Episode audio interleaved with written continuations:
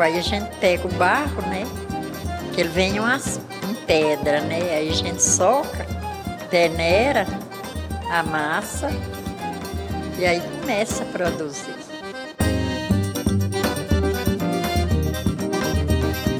Essa voz é da ceramista Rita Gomes Lopes, de 70 anos.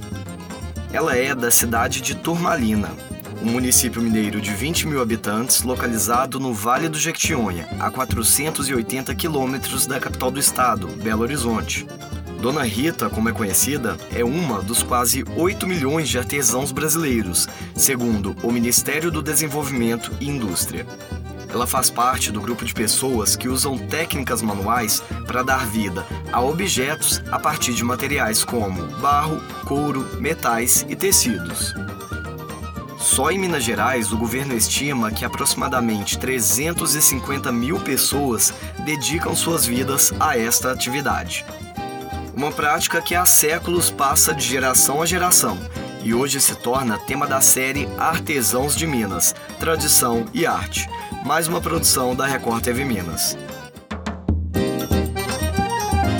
Artesãos de Minas. Oferecimento Gerdau. Brasileira de nascimento, mineira de coração.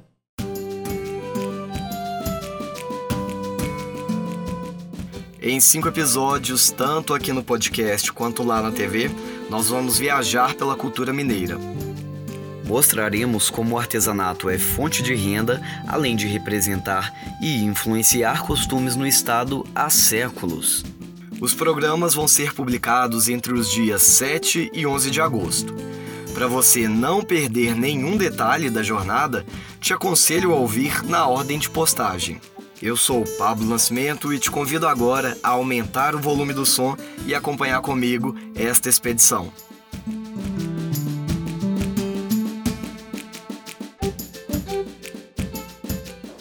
Eu comecei a trabalhar com bar desde 12 anos ajudando a minha mãe. Nós fazia pote, panela, prato, botija. Com 58 anos de produção, a dona Rita mostra como o artesanato define estilos de vida em Minas Gerais. Ela aprendeu o ofício com a mãe. Com o tempo, passou para as filhas e para as netas. Neste primeiro episódio da nossa série, você vai entender a relação da prática milenar com a cultura mineira. E olha, vou te contar uma coisa. A influência está marcada desde a cidade de Juvenília, lá no extremo norte, até Camanducaia, mais ao sul, e de Carneiro, no extremo oeste, a Salto da Divisa, mais ao leste. Olha, Minas Gerais é um estado muito rico em artesanato. A gente tem é, é, nos diversos municípios, né, nas regiões, artesanato com as diferentes matérias-primas. Esta é a Cláudia. Ela é coordenadora do Centro de Artesanato Mineiro, o CEARTE. A associação realiza pesquisas sobre a história do artesanato e tem um acervo com mais de 20 mil peças que são vendidas no coração de BH para dar uma ajuda aos produtores. É, a gente tem alguns municípios especificamente que trabalham com a cerâmica, outros com a madeira, outros com ferro. Então, assim, a gente tem uma diversidade né, de artesãos que produzem peças através dessas matérias-primas. E de longa data, né? Sim, sim. É, existem, são técnicas, é, como você mesmo né, já colocou, milenares, é, técnicas aprendidas é, é, com os indígenas, né? Então, assim, é uma criatividade muito grande. Como você cita a relação como exemplo dos indígenas, a gente mostra que o artesanato vai além da simples produção e ter, teria uma relação com a cultura local. Qual é a importância disso? Eu, eu acredito que assim, a cultura de Minas Gerais ela pode ser expressa de várias maneiras. E uma delas é o artesanato. O artesanato, o produto artesanal, ele transmite essa identidade cultural de uma região ou de uma sociedade, de um grupo de pessoas. Então, isso é muito característico né, para o artesanato. Quem compra uma peça artesanal, ele consegue é, identificar uma determinada região Por exemplo, quando você vai em Ouro Preto, que você compra a pedra sabrão, é muito específica daquela região, os produtos, né? O Vale de Jequitinhonha é muito característico a cerâmica. Então, assim, ela tem identidade. Né? Ela tem essa identidade cultural intrínseca. A gente tem um levantamento que mostra que Minas Gerais consegue ter quase 80% dos tipos de artesanatos que são é, identificados pelo governo federal naquela normatização. Quais que nós temos além do trabalho com pedra sabão em Ouro Preto e também com barro lá no Jequitinhonha? Além disso, a gente tem o um trabalho é, na região de São João del Rei de estanho, que é muito rico, é um trabalho muito bonito. A gente tem prados, é, né, a gente está falando assim de maneira é, abrangente, né, que são várias as regiões mas Prados, por exemplo, que trabalha muito com a madeira. Nós temos aqui em Sabará o pessoal que trabalha muito com a fibra da banana. Então, assim, são diversas regiões. Temos bordados também, muitas regiões que trabalham com bordado, né? manual, não aquele bordado feito à máquina, mas aquele bordado manual. Então, assim, são, cada região tem um produto específico e tem uma identidade.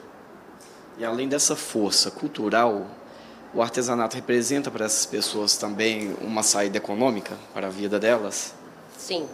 O Centro de Artesanato ele tem é, como um objetivo social justamente isso. Além da gente trabalhar com a promoção e a divulgação do artesanato e do artesão mineiro, a gente trabalha para poder fortalecer essa cadeia produtiva, é, proporcionando uma, uma uma, melhora socioeconômica para essas pessoas. Né? Quando essas pessoas. A, aqui em Belo Horizonte, nós temos o Centro de Artesanato como uma referência. Tá? Todos os produtos que aqui são expostos, além deles estarem sendo divulgados, porque a gente coloca toda a identificação dessas pessoas para quem vem comprar, para esse turista que está aqui passando, a gente também promove uma, um, uma, uma melhor renda para ele. Porque todo produto vendido aqui aumenta né, um pouco a renda dele lá. Mesmo que ele esteja participando de feiras e outros eventos, aqui é uma, uma renda que ele tem mensal.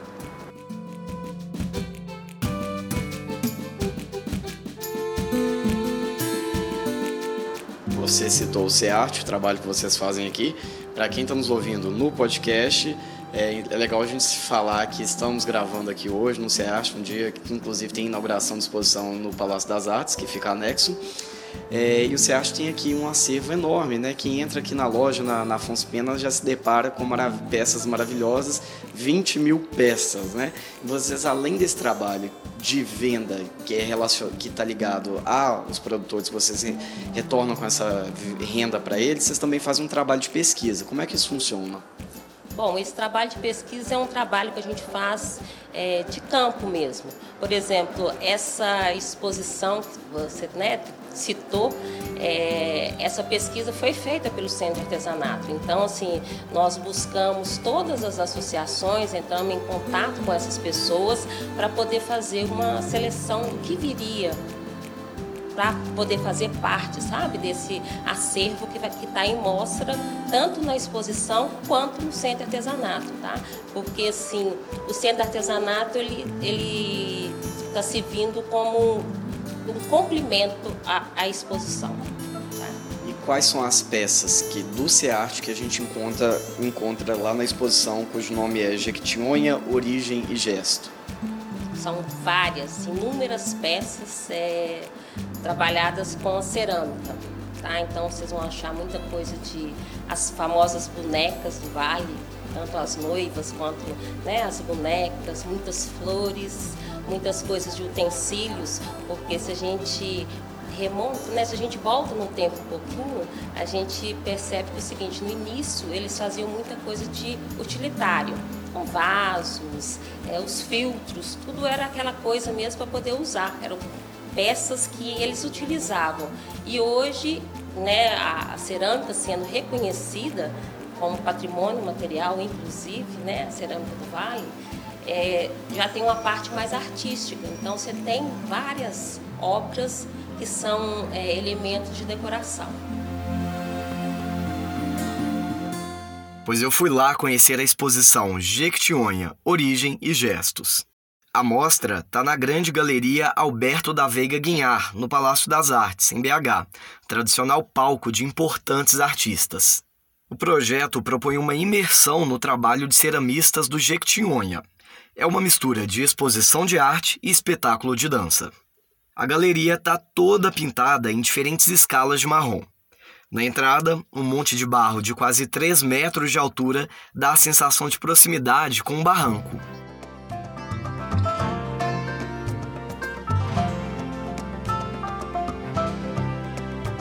Eu caminhei pelo chão vermelho que remonta ao piso conhecido como vermelhão, aquele de cimento queimado bem comum nas casas do século passado, sabe?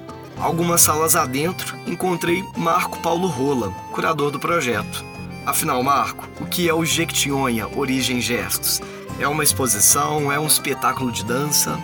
Olha, a exposição é um projeto, né? A exposição é uma parte do projeto projeto Jequitinhonha Origem Gesto, ele já foi, é, já chegou a mim com essa intenção de misturar a, a dança com o elemento visual da expressão da, da arte de Jequitinhonha. Eu já tive algumas, na minha vida, algumas interações com esse é, universo, né, fazendo um trabalho meu em relação a isso. E também já estive é, trabalhando muito com a companhia de dança. E no meu trabalho, eu faço isso, essa mistura toda de, dança, música, eu faço tudo isso eu mesmo. Esculpo, pinto. Então foi, é, de uma maneira, não foi à toa que imaginaram que eu era capaz de misturar isso aqui, que é uma coisa meio rara de acontecer dentro de uma instituição pública, com os órgãos, né, as, a camada da Companhia de Dança do Palácio das Artes e a, a Grande Galeria Alberta Veiga com a produção das artes visuais aqui Estado de Minas querendo é, dar ênfase e importância para a cultura mineira. Então essa conjunção foi que me colocou aqui nesse, né, nesse espaço tão lindo, né? E para quem chegar aqui no Palácio das Artes, qual que é o conceito que a pessoa vai encontrar? Olha, eu tentei criar uma primeira visualidade, é, inclusive homenagem, por exemplo, a Dona Isabel, que é uma, uma ceramista que quase que implementa essa ideia da, dessas bonecas que hoje a gente conhece como uma, né, uma coisa que a gente sabe mais que existe lá, né? Uma das marcas mais fortes desse, dessa arte que é produzida lá no Jequitinhonha. E ela foi uma das mães disso. Ela está aqui abrindo a, a exposição, então eu junto com ela venho aqui na primeira sala, por exemplo, uma tentativa de trazer um pouco da história ou de um sentimento histórico de como que se originou esse imaginário da cerâmica no Vale e depois essa transformação com o contexto de cada época e, né, e aí vai se mudando, também trazendo um pouco da cultura ligada as questões sociais, como o casamento, as festas de roda, coisas que elas tentam preservar hoje de uma maneira bem difícil, porque é, a sociedade mais urbana está, é, de alguma forma, influenciando bastante aí, né, nessa cultura, que ainda não é muito conhecida, mas precisa ser preservada. Quando a gente entra nesse espaço, a gente já dá de cara com uma ambientação que nos remete à produção artística do Jequitinhonha, esse trabalho com cerâmica. A gente vê aqui paredes, muitos trabalhos com, com barro, né? Quais são os tipos de peças encontrados aqui hoje? Os tipos de peça?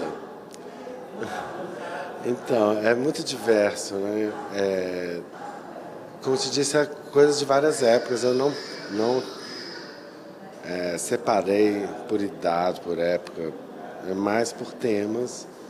Né? Esse, como eu disse anteriormente, esse tema do casamento, você vê muito essa relação com a noiva. É quando você chega perto da sociedade, lá é uma coisa que tinha muito, muita importância mesmo, talvez pela questão mesmo de procriar, de gerar gerações, que isso é tão importante quanto a gente vê na expressão criativa também, né? Que uma avó passa para a neta, para a filha, né? a mãe passar para a filha e para a neta, dessa forma. Então, isso fica aqui também retratado de alguma forma. Também busquei trazer alguma outra expressão além da cerâmica. Então tem um pintor aqui de Pato Paraíso, o Gildas Jardim, que também é uma expressão muito forte, que ainda existe muito mais no Vale, muito mais do que está aqui. Marco, e qual é a importância que você vê, qual é a representatividade de você trazer obras de mulheres do Jequitinhonha, uma região tradicionalmente com problemas socioeconômicos, aqui para dentro do maior centro da cultura mineira? Olha, é de grande importância, porque inclusive essa possibilidade de elas estarem aqui agora já significa que elas estão começando a, a ter um pouco mais de possibilidade desse, desse valorizar-se, né?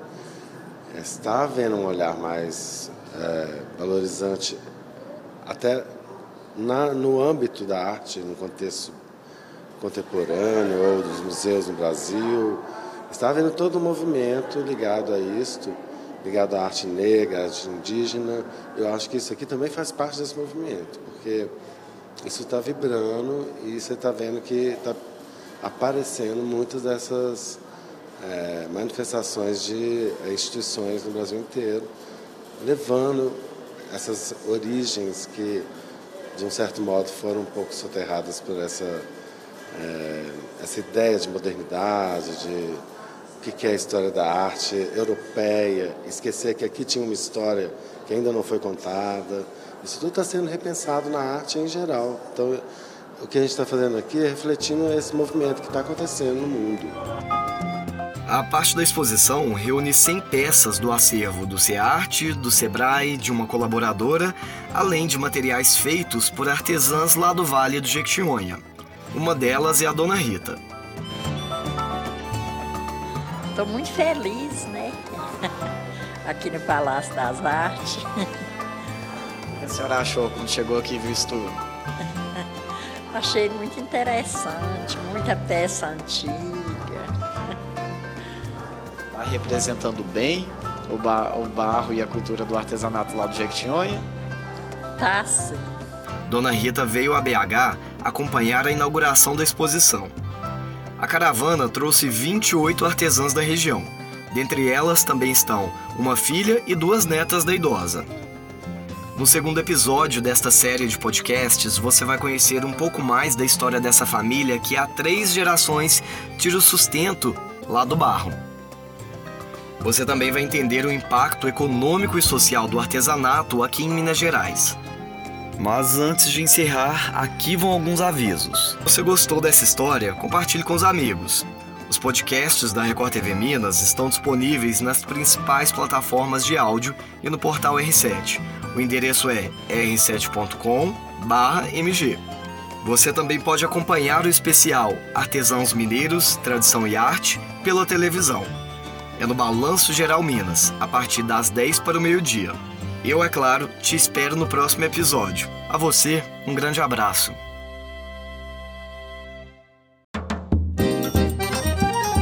Artesãos de Minas. Oferecimento Gerdau. Brasileira de nascimento, mineira de coração. Este podcast teve concepção e roteiro de Pablo Nascimento. Chefia de redação, Adriana Vigiano e Flávia Martins e Miguel. A direção de jornalismo é de Marco Nascimento.